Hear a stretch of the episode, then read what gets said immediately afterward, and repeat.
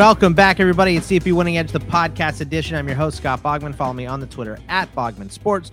Joined, as always, by the owner and proprietor of CFP Winning Edge, Nicholas Ian Allen. Follow him on the Twitter at CFP Winning Edge and Xavier Triche at Xavier underscore Triche, T R I C H E.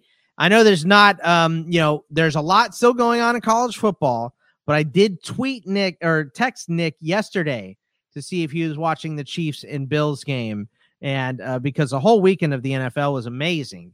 Um, and you said you watched the end of the Chiefs Bills game, so you at least got to see that part of of the divisional round, right? I saw some NFL football this weekend, but I'll, I'll admit I I uh, didn't watch very much of it. I, I should. I'm not. You know, I, I'm not trying to be.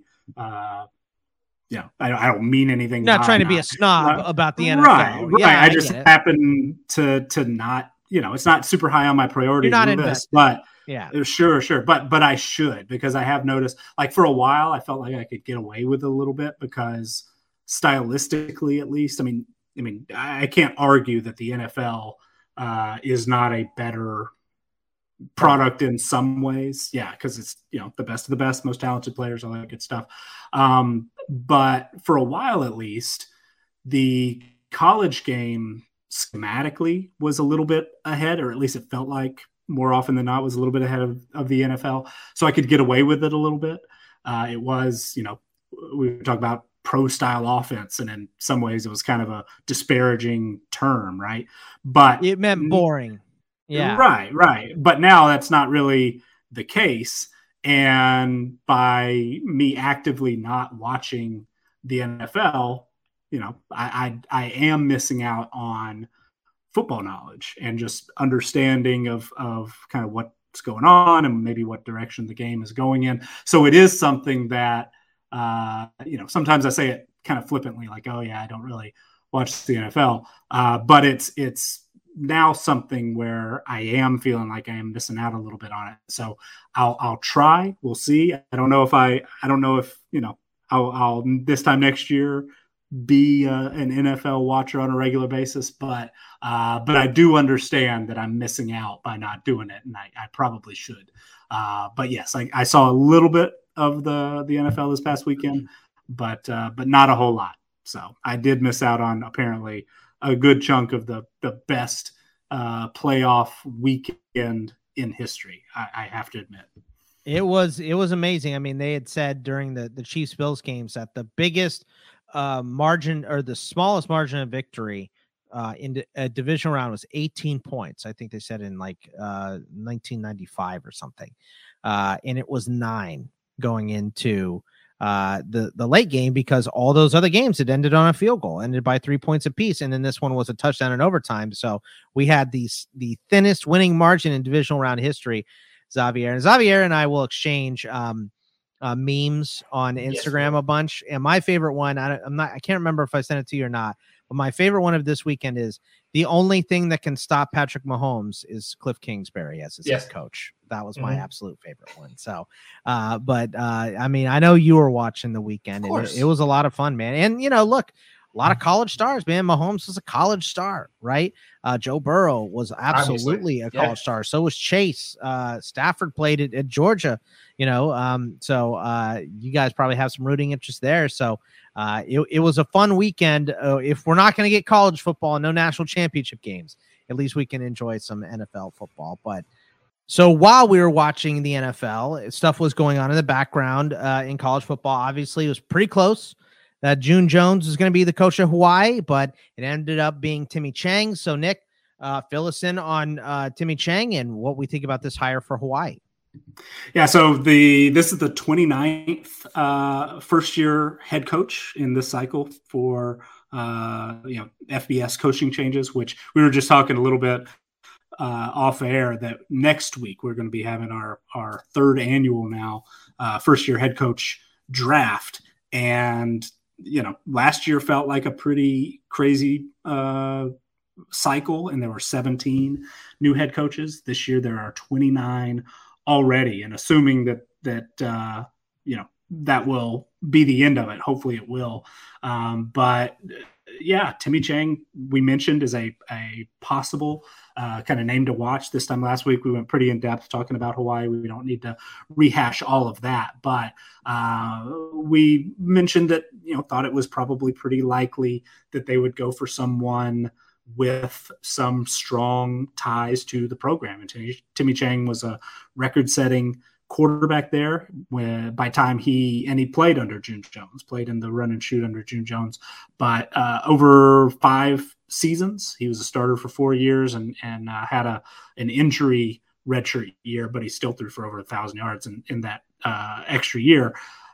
Uh, finished with an NCAA record at the time, 17,072 yards. So he was kind of the first big name, you know, Hawaii quarterback. Uh, did go on to uh, you know, become a college coach. Obviously, he was a uh, graduate assistant for June Jones at SMU, and then pretty quickly got an offensive coordinator role. He was the offensive coordinator for a couple of years at Jackson State at the FCS level, uh, and then one year in Division Two at Emory and Henry. But since then, and and that was in you know he was at Jackson State from 2014 to 2015, or was it Emory and Henry in 2016, but he had been on Jay Norvell's staff since. And so at the FBS level and at Nevada uh, during that time, and, and then very, very recently, but not, of course, in the, the uh, season at Colorado State, he'd been only a position coach, either a wide receiver or tight end coach. And so, you know, from a, a resume standpoint, when you're thinking, you know, FBS head coach, to go for a guy who's never been uh, one at a you know he's he's only been at a G5 program or below, not necessarily you know means he's he's not going to succeed. But you think okay, somebody who's not even been a coordinator at the FBS level, um, it, it, you think maybe. Uh, you would hope if you were Hawaii that you'd be able to get somebody with a little more experience for what we discussed was uh, in a lot of ways a, a, pretty difficult job. But it seems like you know getting back to sort of the the roots of the program, getting somebody who you know loves Hawaii, uh, spent a lot of time there, is very familiar with it, was the most important thing. And June Jones might have been kind of the the best of all worlds because he's been a head coach many times over at a lot of different levels, but also has those strong ties as the the winningest head coach in school history, and you know really oversaw sort of the the glory days there. But it didn't work out with him. Obviously, it sounded like the in the negotiations there was a, a, kind of a strong feeling that Timmy Chang would be part of uh, June Jones's staff if he you know had had uh, gotten the job if they were able to work out those details, but Obviously, it didn't. Chang is hired, and you know, ready or not, he's going to be uh, the head coach at, at Hawaii next year. So it'll be you know probably a, a pretty steep learning curve for somebody who hasn't had a, a, a you know coordinator role at the FBS level. Um, we don't exactly know what the offense is going to look like. It sounds like uh, there will be some run and shoot emphasis. The Nevada you know, under under Jay Norvell, they were an air raid based uh, offensive system. So I would expect, you know, we, we can think Hawaii is going to throw the ball quite a bit, but tried to to go back and find what did the offenses look like at Jackson State and Emory and Henry. And at Jackson State, there were you know pretty pass heavy. Uh, at Emory and Henry, it was it was uh, a little more balanced, but both you know both teams had pretty strong offenses uh, when when Timmy Chang was calling the plays there. So uh, it'll be interesting to see how it plays out. And as far as you know, resume wise, maybe not the perfect choice, but background wise, uh, he, was toward the top of everybody's list immediately when this job came open because of his ties to the program. And so from from that perspective, it, it makes a lot of sense, and certainly, uh, you know, hope it'll it'll work out for all involved. Xavier, what do you think about the Chang hire at Hawaii? I mean, you know, uh, seems like a pretty decent one, uh, but yeah. they kind of wanted Jones. So, what do you think? I think it's a great hire. I think June Jones for me was going to be a little bit too. I think if you hire June Jones, you're almost expecting you guys to get back to relevancy rather quickly. And we had talked about last week how I felt like they needed somebody to come in who's going to buy in immediately. And we also know that yeah, June Jones would have bought it, you know, bought in immediately. Obviously, he was there during the golden ages or the golden days, excuse me, of, of Hawaii. But I think by getting Timmy Chang, you also are now being, you know, assured that he will be there for a while. I think that also you're looking at a guy who can coach for a while as well. He's only 40 years of age. There's no, there's never going to be talk about retirement with him at any point. You know, I'm not saying that June Jones would have retired anytime soon, but I always feel like when, when you get an older coach like that, you're always kind of worried about, you know, if he doesn't get instant success, is he ready to just, you know, go and you know put his toes in the sand and be done. You know, Timmy Chang is a guy who's really got to prove to the rest of you know not only to Hawaii but the rest of the country that this was not, uh, not a, a, bad move from Hawaii. And this is a guy who grew up there. He was he's, he's from Honolulu. You know, obviously he paid, played at Hawaii as well. Played in the league for a couple of years in the NFL is what I mean by that, as well as the CFL too. Like this is a guy who has experience and can come into the locker room day one and be like, hey, I got to where you guys want to get to from here. You know I'm saying? From this school, I was able to get to the NFL. I was able to get to the CFL. You know, and, and you know, I was the best quarterback maybe in Hawaii history up until Colt Brennan came through. So like this is an opportunity for him to, I think, re you know reinvigorate a a team in a, in a school that has really you know been much maligned over the last couple of years. And I think he in, in particular is going to have an opportunity to do to do so because of the fact that this is a pretty much a blank slate for him.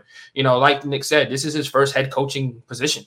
You know, this is his this honestly was probably a job he didn't think he was going to get for at least another four or five years with more, you know, with, with as Nick was alluding to, maybe more some, some more maybe assistant head coaching positions and things like that, maybe under his belt before moving here. This got to be at least up there as a possible dream job for him. And I think that when you look at it that way, he's going to come in there on fire. He's going to come in there ready to go day one. He's going to be trying to get Hawaii back to relevancy, back to competitiveness in, in, their conference, and put out a, a, good product.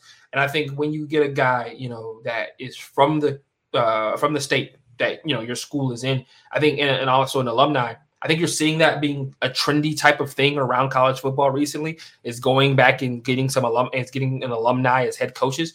You know, obviously with the recent success in Kirby Smart of Georgia and things like that.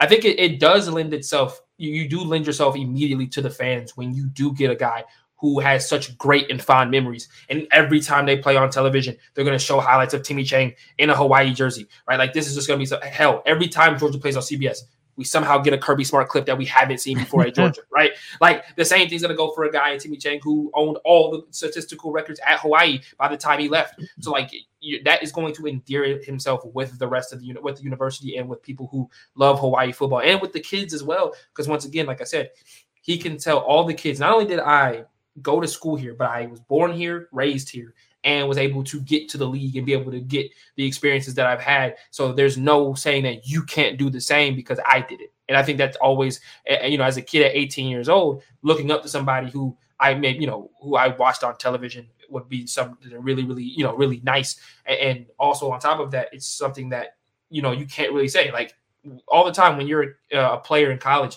you look towards the coaches that have the experiences in which you want to have. So, what better coach to look towards that has been to the NFL? From the school that you're currently at and from the state that you currently live in. Like that's just I, I think the best possible bit. Uh, you know, so I really like the fact that they went and got Timmy Chang. I think it's going to be. I, I, I, like the move for him in particular as well. Now we also had a lot of action in the transfer portal, and um, you know we've got signing day coming up pretty uh, pretty quick here too. But a lot of these moves are huge, and uh, let's just start out in the SEC with Georgia, and Georgia lost a lot. Uh, we'll talk about Bama, who gained some in a little bit here, but starting out with Georgia, Nick, um, you know, two starters from the national championship squad transferred uh, on Sunday. Wide receiver Jermaine Burton uh, caught 26 uh, passes for 497 yards, five touchdowns in 2021, went to Alabama. And then safety Latavious Brini is headed to Arkansas. He had 38 tackles, two and a half uh, for losses, and eight pass breakups. So uh, he was great. They also lost a backup cornerback in uh, Carroll. Uh, they also had uh, wide receivers and DBs transferred to Florida, Michigan State, Mississippi State. And um, I mean, it's just been you know you you win the national championship and it seems like it's been a little bit of a downhill uh, spin since then as far as losing guys. So uh, how concerned should the dogs be going into 2022 here with these losses? So i'm not overly concerned because i think georgia you know in addition to these guys of course they're going to have a lot of, of uh, nfl draft picks to replace. But it's interesting to me the losses specifically at the receiver position and in the secondary have been, I think, a little bit more than we would expect um, as far as just numbers go. But then also, you know, last year Georgia had several receivers transfer out, but the places they ended up, you know, Old Dominion, North Texas, uh, you know, one ended up at Auburn, but it was that's his his third uh, school, and you know, Auburn was kind of in desperate need of, of uh, some uh, receiver help last year. But you know, they, those aren't necessarily ideal landing spots. Uh, this year, we're seeing guys transfer from Georgia, whether it's the receiver position, you know, specifically, obviously losing one to Alabama, where all thoughts are, you know, Alabama probably going to be the the best or has now the inside track maybe to be that top target for Alabama next year. Um, losing a guy who ends up at Mississippi State, another SEC rival. Uh, talking about in the secondary, you know, programs in the the division, you know, in the SEC East, rival programs, Florida and South Carolina, and then also lose a guy to Michigan State, who was, you know, they played in a power or a, a New Year's Six Bowl last year. So you're getting guys leaving Georgia who not only were starters in the case of you know Brini, the the safety as you mentioned, and, and Burton at receiver, but you know would have been even the guys a little lower on the list because of all the NFL departures. These are going to be guys who probably were going to be competing for significant playing time. So a lot of the transfer names you know, non quarterbacks, I guess, uh, because it seems like those have just been, you know, on the move uh, without stopping for uh, uh, the last year or more. But it seems to me, at least at first glance, in most cases, guys who enter the transfer portals because, or you know, because they want more playing time, or maybe want to get closer to home, or both. This is just a little, you know, it, it's striking to me a little bit because these are guys who were starters for the national championships, uh, or have the potential to be, you know, starters for the defending national champions, and they're still moving on. So I'm, I, you know, I'm sure there are some details I'm missing on on these guys in particular, uh, but it's just interesting to me, and I'm not overly worried, but it's you know, it makes me kind of do a double take a little bit when you're losing guys who it's not because you missed and they're not uh, you know, as talented as you thought or as capable as you thought or, or whatever, but they're missing or, or excuse me, they're deciding, hey, you know, we're going to leave. We've got other options that, yeah, we, we could stay at Georgia and probably play, probably play a lot, but this other place is a better fit for me right now. It's just, you know, it, it catches my eye a little bit more maybe than I would have expected for the defending national champions. Yeah, Xavier, what's going on here? Well, why do you think uh, we've we've seen so many players transfer out? Like Nick said, you already have to replace a lot just in you know mm-hmm. NFL draft stuff. Uh, so you know, replacing these guys that were expected to start is a bit surprising for a team that did just win the title. I think what you're seeing here, more importantly, I think you're seeing maybe the writing on the wall for a lot of the guys. You know, Georgia, Kirby Smart in particular has brought in probably one of the best defensive back classes he's had at Georgia um, in this past year. And I think a lot of people feel like, and especially those guys who were close to starting, like uh, like Brini, who, who, played a lot of, who played uh, significant snaps and sub sub packages. Uh, even like guys like Jalen Kimber, who didn't play as much, but that was due to injury that these guys are getting out of there and they're saying to themselves, I want to go play in a place where I know I'm going to play. And, and I'm not necessarily saying that all of these guys are running away from competition. Uh, Lovasea Carroll is another one. Uh, but I, I, think when you is look he, at it. So sorry to interrupt. Is Carroll mm-hmm. is Carroll transferring? I couldn't I didn't see I couldn't pinpoint whether or not because was, he wants to play running back or I don't 100 percent know. Okay. okay. I think maybe that might be an opportunity that they give him at South Carolina, which is my one of the one of the reasons obviously I would have left if I was him as well. But so he's he's a little bit different because he came yeah. in as a running back, got moved kind of out of necessity. So I, I failed to mention that. Sorry. Mm-hmm. No, you're fine. And they, they could use some depth at running back at South Carolina. So it wouldn't be surprising if he was going to there to you know to, to compete for a job there as well. So I, I think that when when you're looking at the rest of the secondary, you're looking at a lot of fringe guys, right? You're looking at a ton of guys who just couldn't push their way into the starting lineup. And I think a lot of kids are feeling to themselves if they can't push their way into the starting role in two years, you know, except uh, barring Jalen Kimber, they're getting out of there. They're making sure that wherever they go, they're going to start day one when they step on campus, and then they're not necessarily having to fight for a job. That's kind of what ends up happening when you bring in such elite recruiting classes that some kids don't feel the need to stay and fight for a position, uh, and they feel like there's greener pastures and not necessarily because they think the other place is better, but the other place is better for them to play. Uh, you know, Justin Robinson's another one, obviously the one, you know, that went to Mississippi State a couple of weeks uh, or a week or so ago. Another situation like that. He's a fringe guy who I think Kirby likes, but wasn't getting on the field enough for himself. And he knows at Mississippi State, he'll start right away. Ameer Speed, same situation. You know, he played in the national championship game. You know, this is a guy who, who played for us in a ton of sub packages but maybe he's, you know, he wants to see more of a DB1 esque role. A lot of these guys are trying to get to the NFL. And when that happens, sub package guys are not the guys you look at, uh, are not NFL uh, scouts looking right. at most of the time. They want to see DB1 and DB2. And, and so if you can't be one of those guys, on a team like Georgia, then you move elsewhere where you can be defensive back one or defensive back number two and make your mark in that range. Because I don't, you know, I, I, I'm I'm in I'm in the draft room a lot when it comes to getting close to the draft, but I don't think there's a lot of people who are like, oh yeah, you know, the nickel corner for Pittsburgh, that's a guy we should definitely look at. Like I don't that, that's just something that I, I think these kids understand and they're moving out of that range immediately rather than waiting to see what could happen in the spring slash summer slash fall. Especially when you saw that Georgia also had, I think it was like 23 early enrollees. Like kids are coming in quickly. These kids are making sure that they're out of high school and they, they can uh, enroll early from the from the time that they sign on early signing day. And when that's the case, then you're not even getting that. You know, if you're a you know a senior laden guy, you're not even getting that spring to prove to coaches hey, I might be able to be that guy before the freshmen get in. The freshmen are like, hey, I'm right there with you. We're going to compete for the rest of the year, which is something that I'll be honest with you. If I was a junior or senior and I had one or two years left, left of eligibility, I don't want to necessarily do that. I want to go and make get to a place where I know I can play right away and my dream of the NFL can stay alive.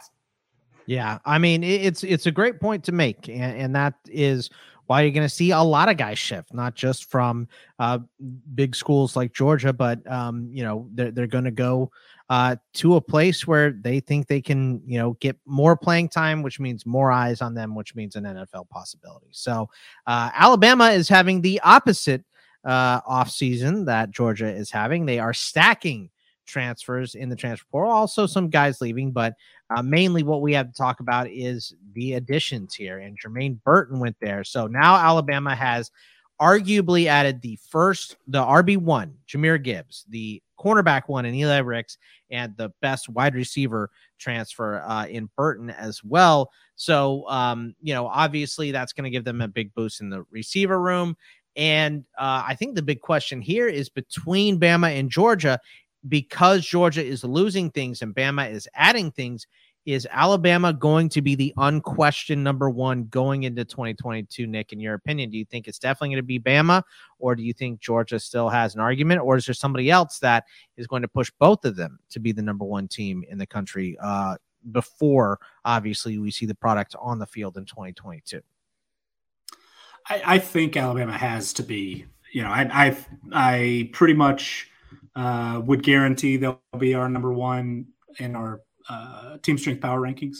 Just you know, you're bringing back a maximum rated quarterback, the Heisman Trophy winner. Uh, you're losing some significant players at, at skill positions, but as you mentioned, they're replacing those guys not only with you know five star recruits, uh, which is what Alabama had done for a decade or more. And you know, so you're always kind of like, oh well, yeah, they've got these questions, but the next guy's you know supposed to be a, a superstar freshman, so they're probably going right. to be okay. Or the backup was a you know five star guy, so it's probably going to be okay. Well, not only do they still have those types of guys, I mean, the receiver corps, they've got three, four, you know, high, high four star rated guys, uh, maybe a five star or two in there. If if uh, JoJo Earls, I think maybe a five star. Uh, but uh, yeah, the the you know they're adding established productive college players. Uh, so they're kind of almost skipping that step of any uncertainty as to whether or not you know that next crop is going to be able to come in and, and fill the holes of uh, the production or, or whatever it is of guys who are leaving. And so it's yeah, I, I think Alabama will be a stronger number one this year, maybe than we've seen in recent years. Uh, I think the gap might be a little bit bigger than uh, you know in in our short history of four or five years of doing what we're doing. There's always been a little bit of a cluster together of, of two or three teams uh, that are kind of competing for that number one preseason spot. And last year, Georgia was almost a co number one. We've had Ohio State, you know, in that conversation before. And I think Ohio State's actually the, the biggest challenger to Alabama for that kind of preseason number one spot. But yeah, I mean, it's interesting to me that Alabama's is, there's no question, you know, yeah, they lost number one running back, no problem. They get the best guy on the market who's already had two incredible years, you know, really productive years for a not very good team. And then, oh, they're going to be losing their top, you know, three wide receivers. No problem. We saw last year they uh, got a guy who wasn't even starting at his previous school, uh, or was starting but wasn't, you know, the top uh, one of the top two guys, Jameson Williams, and he becomes a superstar. Might be the first receiver, you know, if he if he had stayed fully healthy, seemed like he was going to be in the conversation for first receiver picked in the draft. And then, you know, they, they get a guy like Jermaine Burton, who it's interesting, something I didn't bring up in the, the Georgia conversation. Burton, you know, on paper, you think, oh, wow, starting receiver for the national champions, probably going to be the number one receiver next year, uh, or at least number one wide, wide receiver. Wow, you know, why, why is that guy moving? Well, this, I think, yeah, NFL draft going to be in a, a better or at least more proven offense for utilizing you know that type of talent at, at, wide receiver. He played at Georgia, you know, had some success there, but wasn't anywhere close to being you know a thousand yard receiver, getting hundred targets, something like that. Uh, it's going to be completely different if he's able to go in, prove he needs to be the go to guy in that Alabama offense. Then he's got an opportunity to you know skyrocket his value like Jameson Williams did, who was kind of a forgotten guy at Ohio State, comes to Alabama, like I mentioned, pushed himself into the uh, you know first round conversation. That could certainly be Jermaine Burton.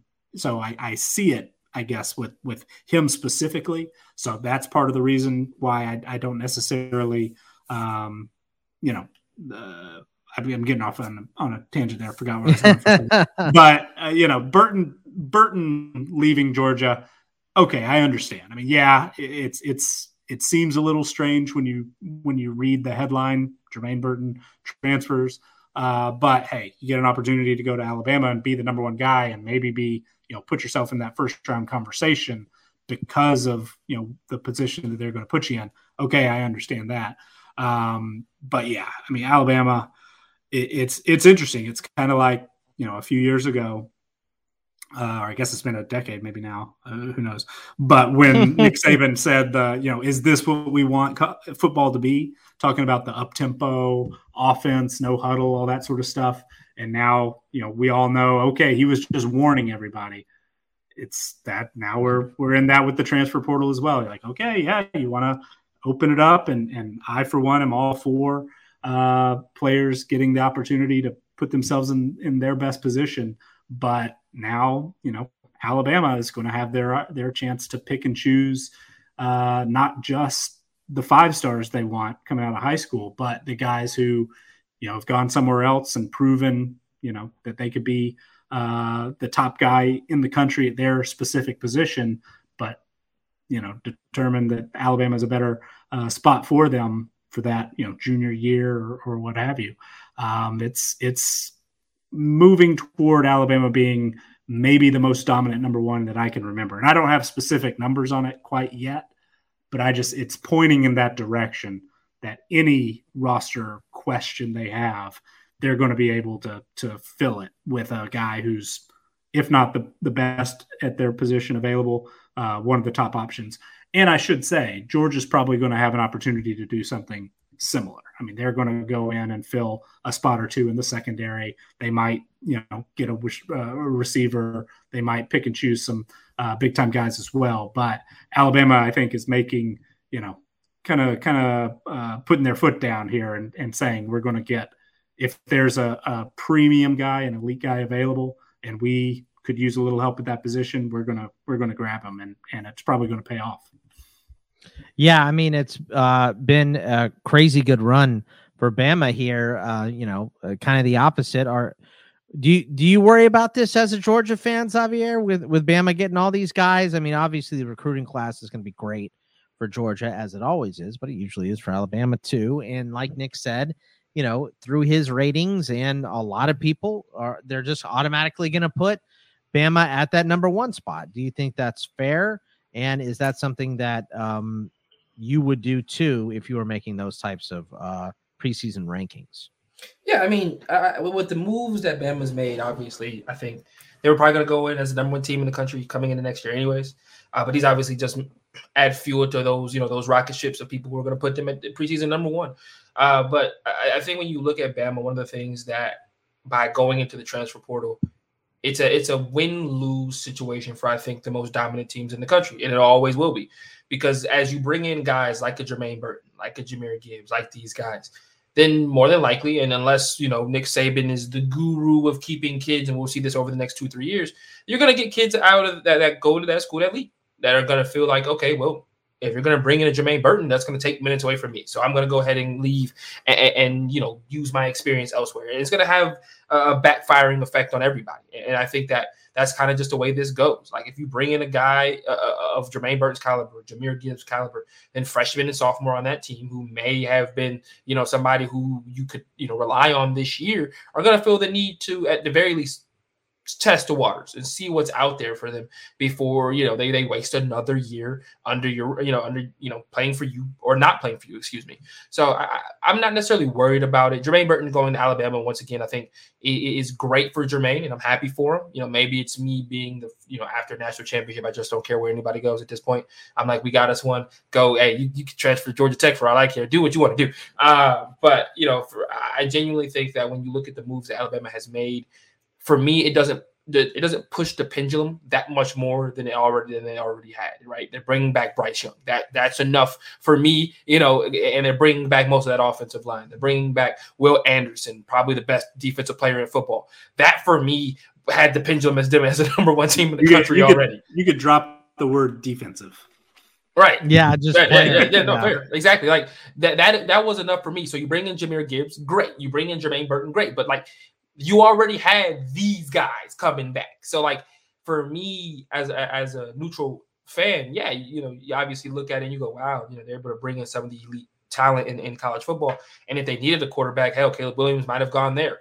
But like ultimately, it didn't move the pendulum any more for me than it already had with them bringing back the pieces that they already had. You know I'm saying? You know, you watch that national championship game and you realize a lot of the people on that team that were making plays in that second half were freshmen, right? Like that's another thing. You look at the fact that you know we're talking about Will Anderson, but Dallas Turner might be equally as good in a couple of years, right? Like these these are all things that Alabama already has about them that you look at last year's team and you go, okay, they came up a, a pick six short of a national championship and they just added two great pieces. They, so they're already one of the best teams in, in, college football, not the best team coming into this year, anyways.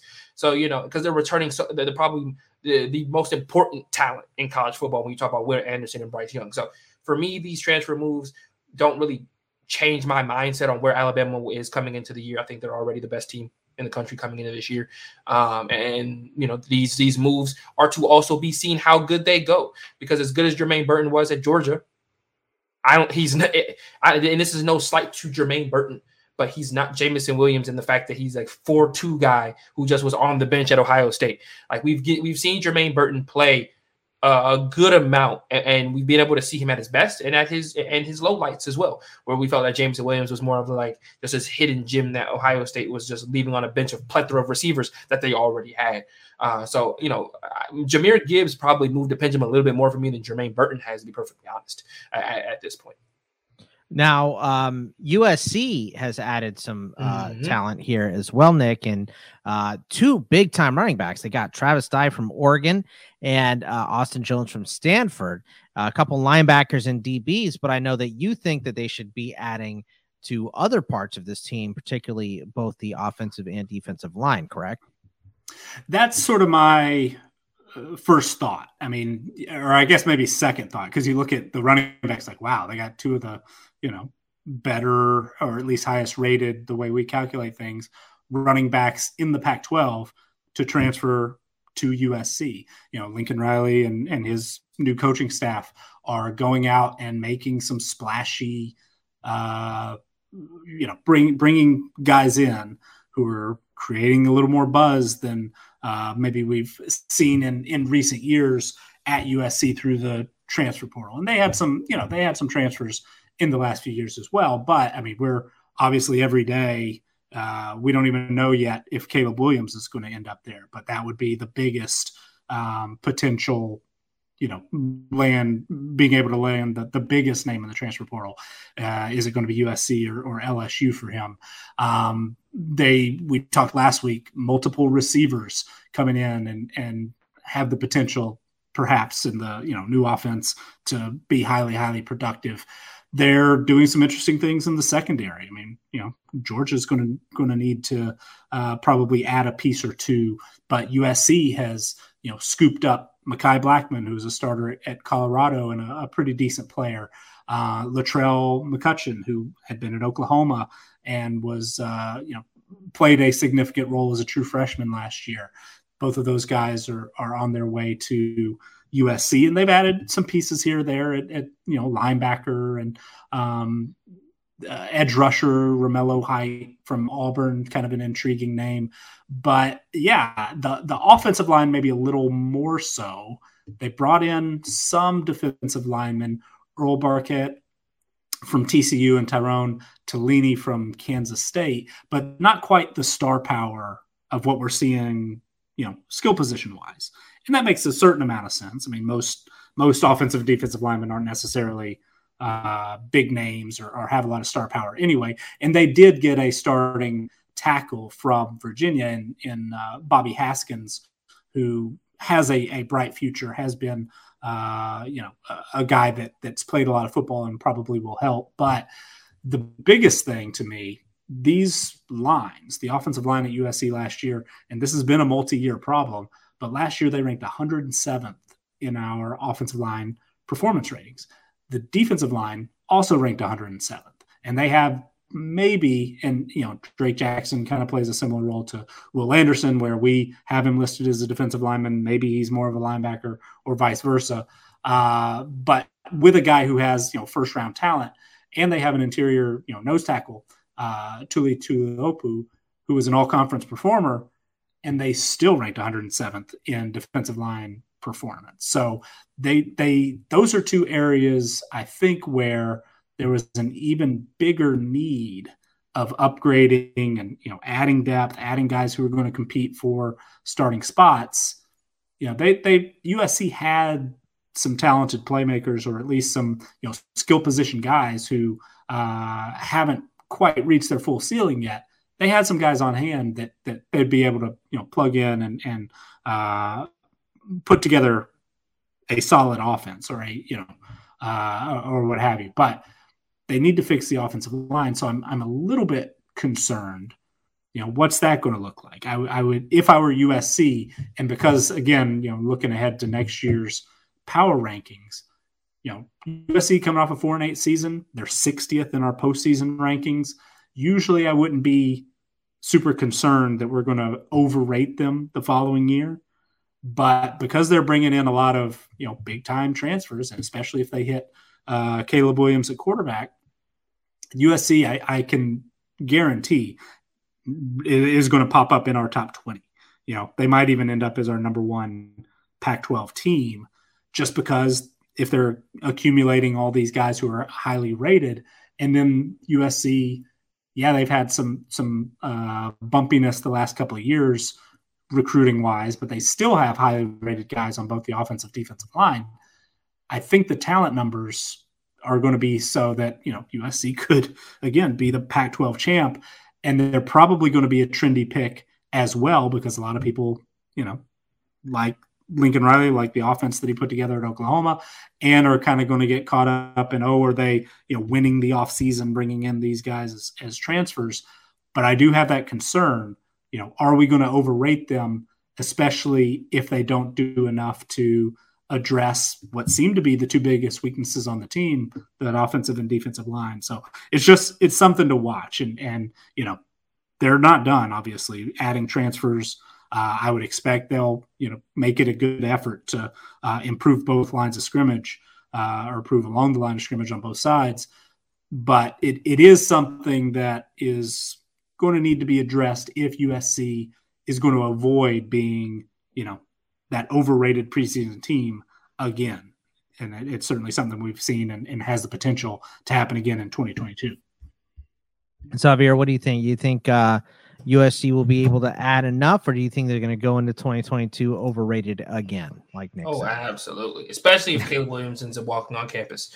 I think this is a team that you're looking at at the beginning of the year. If, if Caleb Williams obviously ends up going there, which we all think is going to happen, this might be a team that genuinely is ranked in the top 12 uh, the preseason, and wouldn't surprise me in the slightest if you know six weeks into the year they're four and two.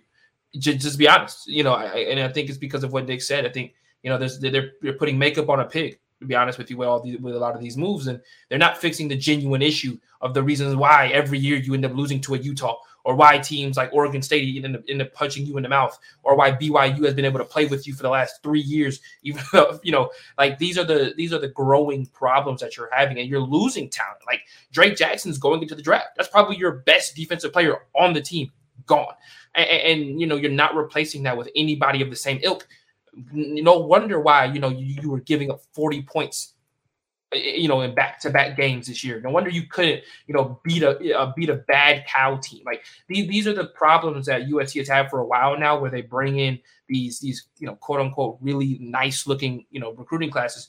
But th- th- there's no beef to the class. You know you know you know you, you it's like you put uh, dinner together. and You make the sides and the drink looks great, but there's no entree. That's what's currently happening at USC. Like they're putting together these classes that look really good in the skill position room, at the DB room, and things like that. And exactly, you know, and you know, you're putting those things together, and then we're looking at them come October 15th at Utah, and then they get blown out by 25, and everybody's like, "What happened?" And so, well, Utah has what USC doesn't. They they focused on the interior. They punched them in the mouth. They ran for 150 yards. Cameron Rising ran all over them. Like these are the things that cons- consistently plague them, and that needs to change with Lincoln Riley at the helm. But I'm not so sure that it will because at Oklahoma, we Nick when Nick went on a complete spree last year, talking about how much defensive line talent Oklahoma had coming into the year. How much of that defensive line talent actually produced to the range in which we thought they could last year. You know, we came into the year talking about, oh, Ronnie Perkins is a guy to look out for this year, and this, and this, and that, and the third. This, you know, and they're, you know, and they struggled offensively to protect Caleb Williams. Heck, you, we all remember the Texas game. Half of all the plays Caleb Williams made was rolling out of the pocket because he had no pocket to throw it into it in the first place. So, like, these are the things that Lincoln Riley has to, you know, get better at doing. In such a and he should be able to do it in such a talent rich state as California is. But also with that being the case, if he gets caught up in the in the the uh, the thoughts, you know, if people get caught up in the grandeur thoughts of USC going into this year because they're bringing in such elite talent at the skill positions, they'll be wondering why Travis Dye only ran for 675 yards next year and why he couldn't break a thousand when he did it all of his, you know, all two years at, at Oregon find any way to bring up the Red River Shootout, don't you? So thanks for that. Appreciate it. No problem. So, uh, but uh, spe- speaking of Texas, uh, they brought in um, that they were able to flip a Wyoming transfer Isaiah Neyor from Tennessee. So um, he has been limited overall in his production because of the offense they run at Wyoming, but uh, he's pretty good number two next to Xavier Worthy, who did break out uh, in his freshman year as well. Uh, we also had Washington add former Pitt linebacker Cam Bright and promising running back Aaron Dumas from New Mexico, Kentucky. Uh, starting cornerback Cedric Dort and UCLA star Jay Shaw both transferred to Wisconsin. Arizona brought in another big time transfer from Alabama, wide receiver Javon Baker, and highly rated defensive tackle Nesta Jade Silvera announced his intention to go to uh, Arizona State from Miami. So other big pieces on the move here as well, Nick. Absolutely, and you know, like like USC, we always come up in in conversation. USC and Texas. Unfortunately, I mean, you know, Texas is going to be one always overrated. Uh, they're going to be you know, a top 25 preseason team probably. Ever probably since they played the national championship game, they are overrated, both these teams. Yeah, and and you know, I I I do have some numbers to back up uh, kind of the way too early thoughts on on these. Bill Bender at the Sporting News, thank you to, to him, put together a uh, composite of nine different way too early. You know, the ones that come out right uh, as confetti is still on the uh, right. the field there at the the national championship game. But I was looking at it because I I said you know I thought USC probably might be in, in a lot of people's top uh, 25 or whatever. They're 21st in this composite, as high as number 13. Uh, and wouldn't you know it, Texas, preseason number 20, uh, as high as 16 in, in these uh, rankings. So we're going to, yeah, we're going to be, you know, they're, they're going to be in that same conversation again next year, potentially. But if they both keep landing guys like this, and Isaiah Neyor is, you know, an incredibly explosive playmaking wide receiver. I mean, he impressed a lot of people playing at Wyoming and not necessarily yeah. an offense that, uh, at least in in recent years in its current era, it would be run first. Yeah, and second. You know, run first, and run third. second. Yeah, uh, if they if they can get away with it, absolutely.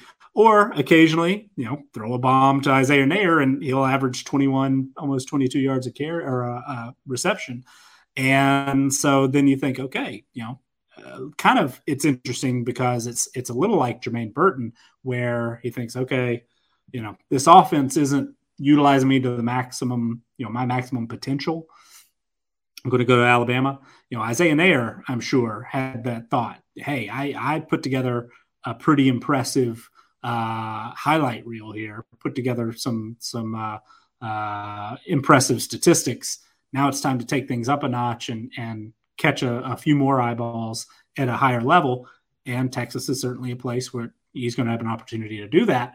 It looked like you know Tennessee. You mentioned he had flipped, and and that Tennessee offense, uh, I think, is going to be one of the uh, highest scoring, most productive, you know, offenses in the country next year. Texas has that potential, uh, especially with Worthy coming back, with Bijan Robinson, a top five, you know, preseason Heisman type guy, and they're they're putting some pieces together as well. But some of the others you mentioned, I think, are uh, kind of sneaky good additions. I think Wisconsin adding two Power Five starters in the secondary for what we already expected to be a solid defense that um, you know could could certainly use a, a little depth. Could probably use uh, another starter coming in, but to get guys like that who might not be, you know, big time names uh, like some of these others that we've mentioned going to, to Alabama or leaving Georgia, uh, but finding some decent, you know, uh, maybe a little under the radar guy who who might help solidify a unit to to make Wisconsin a legitimate, uh, whether a, a Big Ten West favorite or legitimate Big Ten title contender. I think they're going to be um, you know, had that potential to to try to match up at least with an Ohio State, who we expect to be one of the most explosive offenses in the country next year. They're going to need guys like Cedric Dort and, and Jay Salvis to uh, step up and, and play a pretty big role there. I was interested to see the guys at Washington. Uh, Aaron Dumas probably is a name not a whole lot of people know, but was the leading receiver, or excuse me, leading rusher at New Mexico as a true freshman last year. And you know, I'm not sure he's going to be the go-to guy at Washington, but it's it's an interesting move to make. Cam Bright, it seemed like uh, know, was a multi-year starter at Pitt. Maybe lost a little bit of ground on uh, kind of that that full-time starting role, but has been incredibly productive. Is a highly rated guy, over a 90 in our uh, individual player ratings. Washington could use a little help there because they, in addition to uh, being a team that obviously struggled at times, is going to be losing some really talented defensive players, some through transfer, some through the NFL draft. So that's an interesting one to me. Uh, the you know Javon Baker, uh, not you know couldn't break into a uh, a major role at Alabama, and even with the guys departing, probably looked around and thought I'm going to be a little lower on the you know in the pecking order here than than I would like. Kentucky had a lot of success with a, a transfer last year in Wan'Dale Robinson. Not saying you know, Javon Baker's uh, Wan'Dale Robinson. Plus, they already added uh, Tayvion Robinson, who is a, a, kind of a little bit more in that Wan'Dale Robinson mold as a transfer from Virginia Tech. But that gives you know Kentucky uh, a pretty solid one-two combo there, and they are going to have to replace multiple guys at receiver to give Will Levis uh, you know some some options to work with because he's got a, a lot of potential in that Kentucky offense. I think um, still has room to improve uh, as they've transitioned with a new play caller. Uh, you know, from 2021 going into his second year, and the the Nesta Jade Silvera was a unexpected move. I'd say. I mean, he's he been a multi-year starter at Miami, has been uh, was banged up a bit this year, but has been productive. He's a 100 rated player in our numbers, and he's from Florida.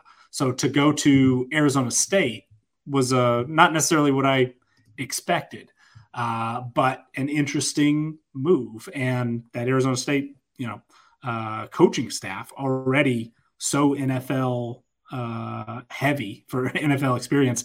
And then just today, I don't know if you guys saw, they added Brian Billick as a uh, as an analyst.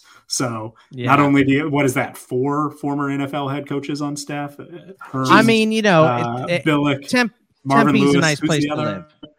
Oh, sure, I believe it. Phoenix believe is it. a nice place to live. So I think a lot of these, uh, you know, coaches will retire, move to the Phoenix area, and go, "What can I do?" You know, yeah. well, what can I do? And and, and so they go coach for ASU with uh, with Herm, who who knows how long Herm's going to be there. So, sure, you know. and I'm not sure any of these guys have, you know, uh, people knocking on their door for yeah, coaching jobs. Exactly. But Brian Billick a, right. is a Super Bowl winning head coach and yeah. knows a lot of people in the league. So mm-hmm. you know, I could understand at least how I can understand why guys might want to go to Arizona State to be a little closer to that and think think that that uh, or could make an argument that that would help prepare them for the next level. So I don't know. It's it's just a, a side thought as I often have, but uh, but that was an unexpected move. But Arizona State, you know, needed some. Uh, they're going to have to replace uh, multiple pieces. It looks like three, three of their top four uh, defensive linemen are, are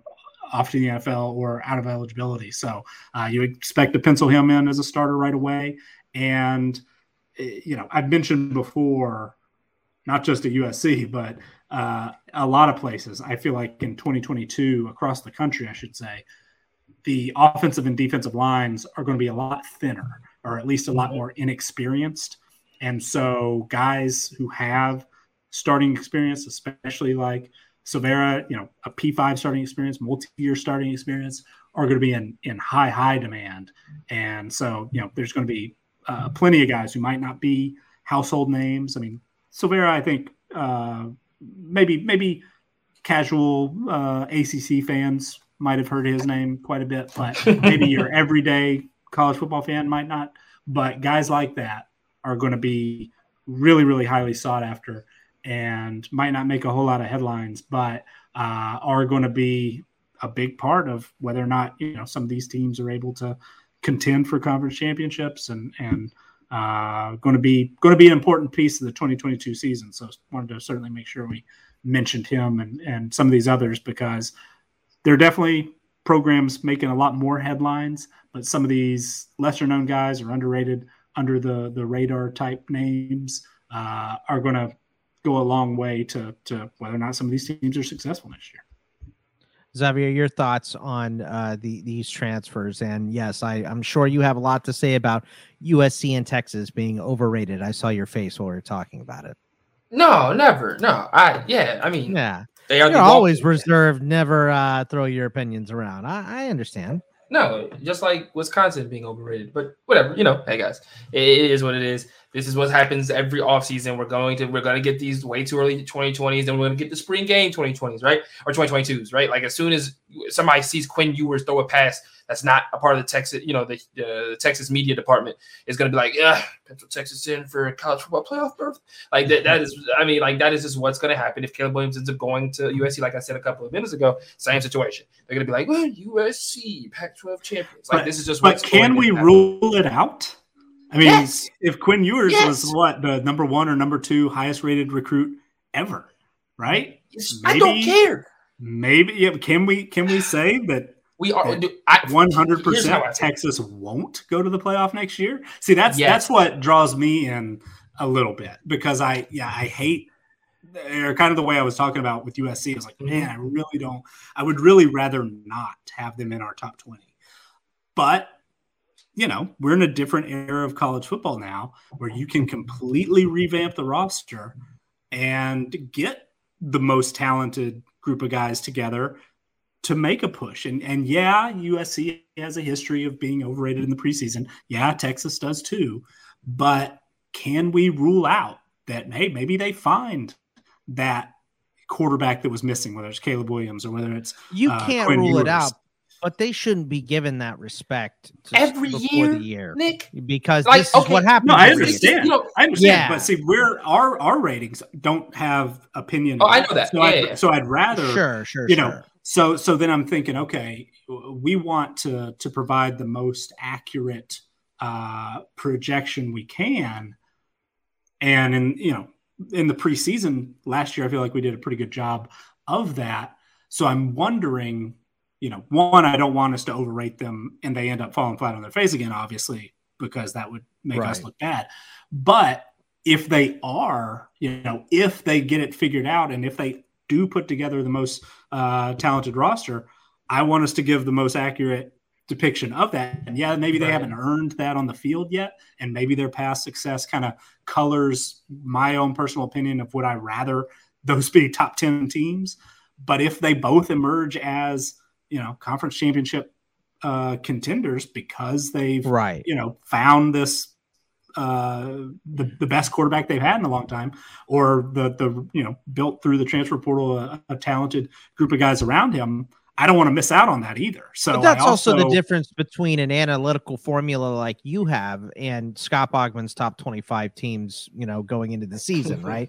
so that sure. that I think that's sure. the difference that that we're talking about is that it's the pundits, you know, not the system so much uh o- over analyzing USC and Texas because they're big time programs and that's it. But they also the the analytical systems are, are lockstep with those because of the recruiting classes they bring in. Right. So and that's you know, a, the, yeah, that's a that's it's a, it's a very big point, you know, to come across. The talent is there. It's unlocking the talent that neither one of these schools have really been able to do uh, since they played each other in the national championship. Since I was in middle school. And Vince, like, shut up. And, Vince come Young, on. Uh, Stop. Uh, Xavier's, Xavier's been, look, been, this, this, is the, this is the same yeah. thing that happened in college That's basketball for like the last 10 years, right? Like UNC and Indiana consist- consistently got picked in the top 10. And then finally, everybody was like, hey, you know, Indiana and North Carolina really suck. And it was like, yeah, they do.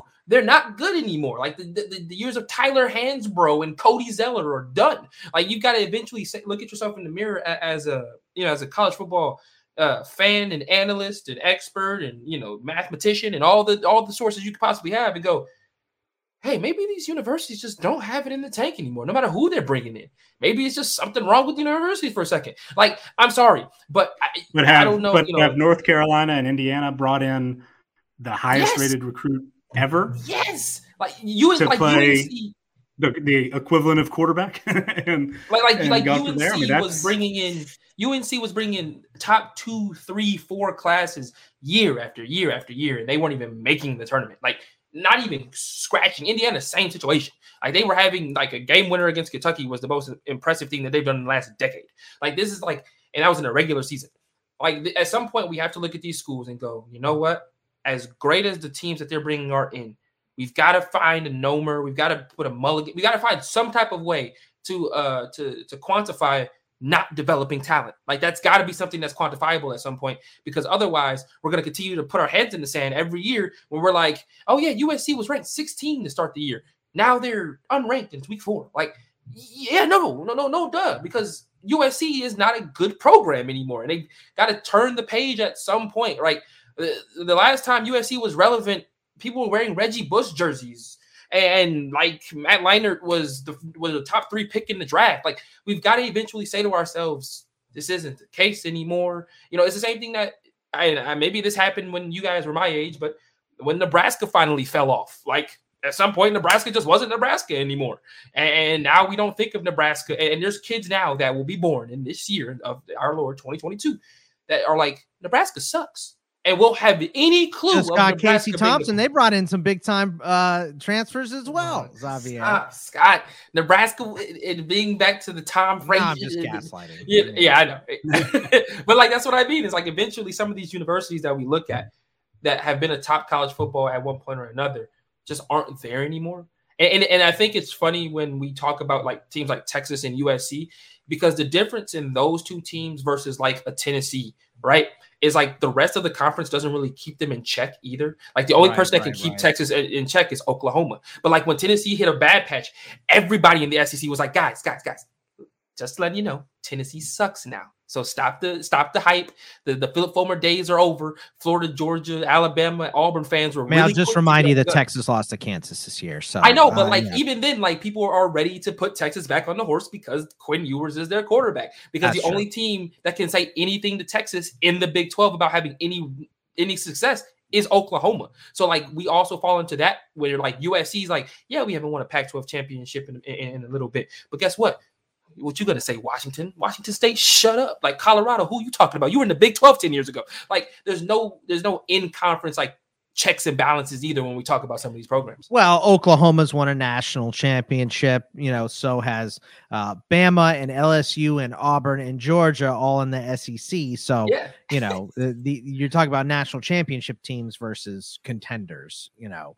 Uh, Oklahoma State hasn't, Baylor hasn't, Washington hasn't, you know, uh, UCLA hasn't. So n- none of these teams uh, can can walk in with a trophy swinging around their neck. But uh, I don't know how we got off on all of this stuff. But uh, I mean, obviously Isaiah Neyor uh, transferring to. I just I, I put USC and Texas just a little too close there on the. Yep and I had to talk about know? it. That that's it. you know what we're gonna blame Nick for this one, so because I can't not talk about it. So anyway, your thoughts on on the rest of the moves uh here uh from the transfer portal that weren't Georgia, Bama, and and uh and all that stuff. So. Yeah, no, I, I I love the move for for a lot of. First off, can we talk about the? We're seeing like a almost not a mass exodus, but we're seeing a lot of kids leaving to the West Coast. Maybe they just want warmer weather. I'm just saying, like you know, outside of really Nesta J Silvera, who's leaving Miami to go to Arizona State, which is humid heat to dry heat. I want to see how he handles that first and foremost.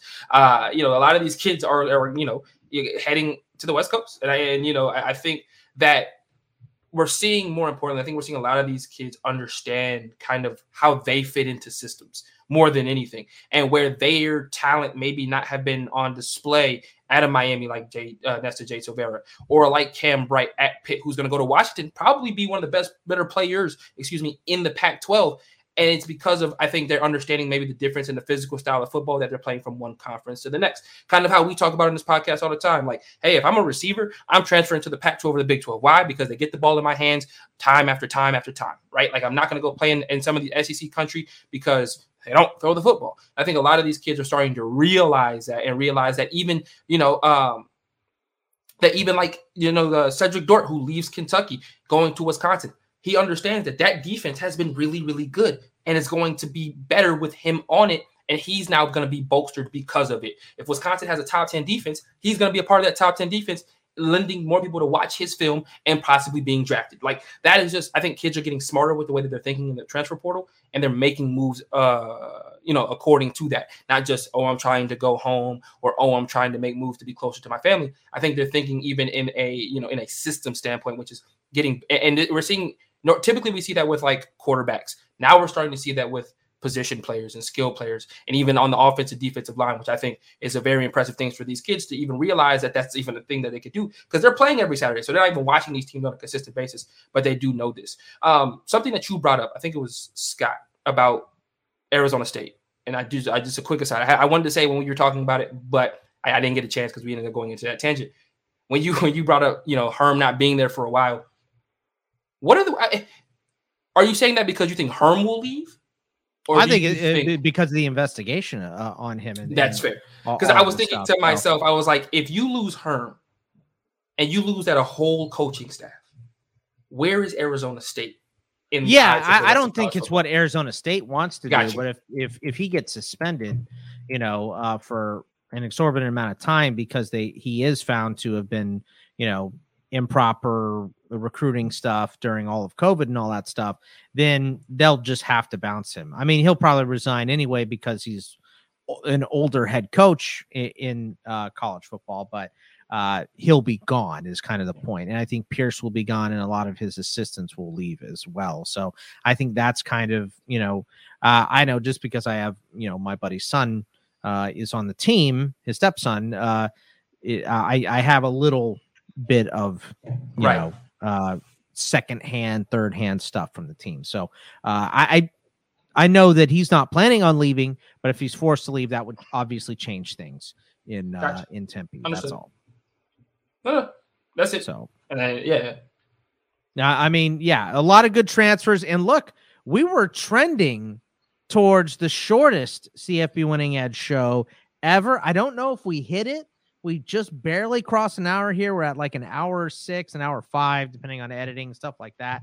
So, but I mean, this has got to be our shortest show in. Got to be up there. Uh, I mean, maybe history, but at least the last year, right, Nick? This is yeah, definitely the shortest one well, rest up because uh, I'm not sure. I'm not sure next week will be because it will be our third annual first year head coach draft, unless some uh, you know job comes open unexpectedly uh, between now and then. But we have 29 head coaches to draft, and then uh, also did want to mention that um, starting in February, so the day after uh, National Signing Day, which is February 2nd. Uh, we'll start our 130 plus. I think we'll get at least 133 with uh, the FCS transitioning teams, but written previews will start that that uh, Wednesday. So wanted to, to get through signing day, and then uh, we'll touch on them a little bit. We were talking before this about uh, kind of the plan on how to touch on on the team teams in the previews. But uh, be on the lookout for that if you're a Patreon uh, subscriber. Uh, if not, we're going to make the first one free and available to all, so you can kind of get a, an idea of what uh, you would be signing up for if you'd like to support us and have access to that on Patreon.com/slash CFB Winning Edge. But uh, be on the lookout. So next week, probably have a, a chance, especially depending on if there's any news we have to hit ahead of time. But the big chunk of next week's show will be uh, that first year player draft, but then uh, previews will be starting here pretty soon after that. All right. Well, look, you know, you guys know us. Lots and lots of college football action coming at you every single week. So stick with us. Uh, but follow us on Twitter. In the meantime, I'm at Bogman Sports. Nick is at CFB Winning Edge. Xavier is at Xavier underscore Triche, T R I C H E. We'll see you guys next week. Take it easy, everybody. Thank you to our Patreon supporters for keeping our show ad free and for funding our wide range of college football analytics projects. Thanks also to Blake Austin for our theme music. To learn more about CFB Winning Edge, visit patreon.com slash CFB Winning Edge or follow us on Twitter at CFB Winning Edge.